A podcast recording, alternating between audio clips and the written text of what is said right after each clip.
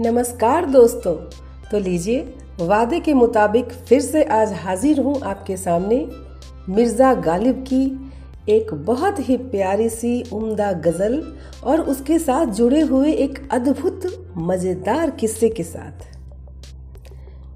तो ऐसा है कि जब भी कोई बड़ा शायर होता है, उम्दा शायर होता है और उसको अगर उतना ओहदा सम्मान या वो मुकाम नहीं हासिल हो पाता है जब तक, तब तक उसके मन में टीस तो होती ही है।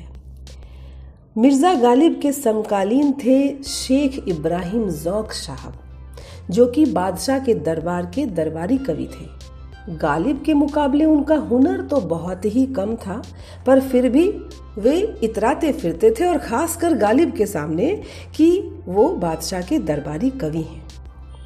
लंबा चौड़ा ओहदा था उनका पालकी पे घूमते थे ऐशो आराम की कोई कमी नहीं थी।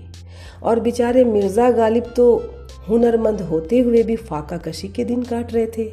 यहाँ तक कि भरपेट खाना भी उनको मुश्किलों से नसीब होता था। तो जनाब, ऐसे में कुढ़न होना तो लाजिमी है। तो किस्सा यूँ हुआ कि एक बार गालिब मियाँ अपनी उसी बल्ली मारान की तंग पेचीदा गलियों में बैठे कबूतर लड़ा रहे थे। तभी उधर से जौक साहब की सवारी निकली। अब पालकी में सजी धजी पालकी में लोगों की, फैंस की भीड़ के साथ उनको घिरा हुआ देखकर गालिब साहब तो बेचैन हो गए और अनायास उनके मुँह से निकल गया, जैसे हम लोग भी कभी भी किसी को देख के अनायास अपने मुँह से एक फिक्रा निकल जाता है, बस वैसे ही गालिब के मुँह से निकल गया कि बना है शह का मुसाहिब, फिरे है इतराता। इस लाइन का मतलब हुआ कि बादशाह का नौकर तो है और इतराता हुआ घूम रहा है। तो सुना के ये उन्होंने कोशिश की कि जौक साहब सुन लें। और ये बात सच में जौक साहब के कानों में पड़ ही गई। उन्होंने उस समय तो कुछ भी नहीं कहा, किंतु वापस जाते ही बादशाह को उन्होंने ये बात नमक मिर्च लगा के बताई कि वो एक अदना सा गालिब, उसकी क्या औकात? उसने तो आज मुझ पर भरे बाज़ार में फिक्रा कस दिया कि बादशाह का नौकर है, बड़ा इतराता हुआ घूमता है। अब जो बादशाह थे, उनको तो अपने उस्ताद की बेइज्जती बर्दाश्त नहीं हुई। जौक साहब उनके उस्ताद थे, उनको गज़ल सिखाया करते थे। तो उन्होंने कहा कि चलिए, एक मुशायरा मुनदा करवाइए। मुनदा मतलब आयोजित करवाइए। और उस मुशायरे में गालिब को बुलाइए, वहीं देखेंगे कि उसका करना क्या है। बस, मुशायरा शुरू हुआ। तो जैसे ही शमे महफिल गालिब के सामने रखी गई, उनका परिचय दिया गया कि ये असदुल्ला गालिब हैं। तो बादशाह ने कहा अच्छा तुम वही हो ना जिसने जौक साहब पे फिक्रा कसा था? अब तो मियाँ गालिब के डर के मारे हाथ पाँव फूल गए, क्योंकि इस मुशायरे से उनको बड़ी बड़ी आशाएँ थी। उनको लग रहा था कि अब उनके फाका कशी के दिन चले जाएँगे, पर वो सारी आशाएँ उनकी मिट्टी में मिलती नज़र आने लगी। पर तुरंत ही उन्होंने बात संभालते हुए कहा, नाना हुजूर, मैं भला जौक साहब की शान में ऐसी गुस्ताखी कैसे कर सकता हूँ? यह तो हुजूर मेरी गज़ल का एक मिसरा है, जो मैं उस समय गुनगुना रहा था बैठ के। शायद जौक साहब ने कुछ गलत समझ लिया होगा। पर जौक साहब भी पूरे घाघ थे। उन्होंने कहा अच्छा तो ये आपकी गज़ल का मिसरा है? तो जनाब, पूरी गज़ल भी होगी? जरा सुना दीजिए। गालिब साहब तो घबराए। पर उन्होंने अपने बचाव में कहा हाँ हाँ है ना हुजूर? है, ज़रूर है।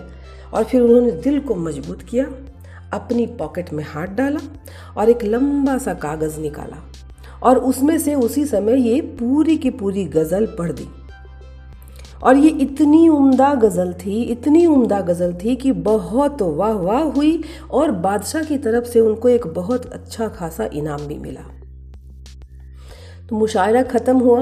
गालिब के शागिर्द ने कहा कि लाइए हुजूर, ये उम्दा गज़ल मैं अपने पास संभाल के रख दूँ? तब उन्होंने देखा कि वह तो कोरा कागज़ है। मतलब अपने बचाव में गालिब ने वह पूरी की पूरी गज़ल उस मिसरे को जोड़ते हुए वहीं हाथों हाथ बिना लिखे ही पढ़ दी। तो ऐसे स्पॉन्टेनियस थे मिर्ज़ा गालिब साहब। और वो गज़ल कौन सी थी? वो तो हर दिल अज़ीज़ गज़ल है, आपने भी ज़रूर सुनी होगी। चलिए, मैं आपको आज उस गज़ल की फिर से याद दिला दूँ। सुनेंगे तो दिल खुश हो जाएगा। गज़ल जगजीत की आवाज़ में, चित्रा की आवाज़ में बहुत प्यारी गज़ल है। हर एक बात पे कहते हो तुम कि तू क्या है? तुम ही कहो कि ये अंदाज़े गुफ्तगु क्या है? तो ये वो गज़ल है। तो आइए, आपको ये पूरी गज़ल सुनाती हूँ और उस गज़ल के लास्ट में ये मिसरा जोड़ा हुआ है। तो गज़ल है, हर एक बात पे कहते हो तुम हर एक बात पे कहते हो तुम कि तू क्या है। तुम ही कहो कि ये अंदाज़े गुफ्तगु क्या है। न शोले में ये करिश्मा, न बर्क में ये अदा, कोई बताओ कि वो शोखे तुंदखू क्या है।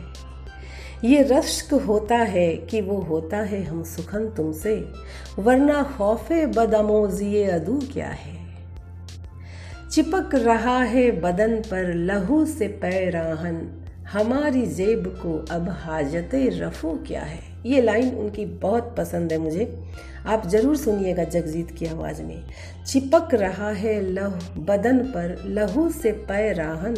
हमारी जेब को अब हाजत रफू क्या है? जला है जिस्म जहाँ जला है जिस्म जहाँ, दिल भी जल गया होगा कुरेदते हो जो अब राख जुस्तजू क्या है। रगों में दौड़ते फिरने के हम नहीं कायल, रगों में दौड़ते फिरने के हम नहीं कायल, जब आँख ही से न टपका तो फिर लहू क्या है।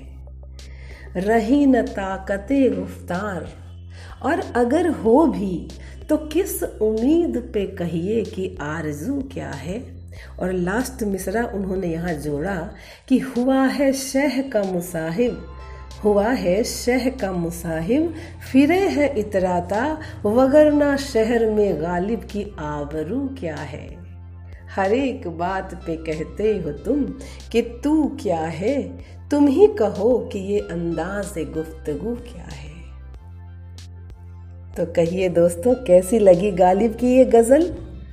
ये बहुत ही उम्दा गज़ल है। आप इसको जगजीत और चित्रा की आवाज़ में ज़रूर सुनिए, आप कायल हो जाएँगे। और स्पॉन्टेनियस जो उनकी आदत थी, गालिब की, हाजिर जवाबी की, वो तो देखते ही बनती है। किस तरह से उन्होंने अपने आप को बचा लिया और वाह वाहवाही भी लूट ली। तो धन्यवाद दोस्तों, फिर मिलते हैं अगले किसी और अच्छे एपिसोड के साथ। तब तक के लिए बाय बाय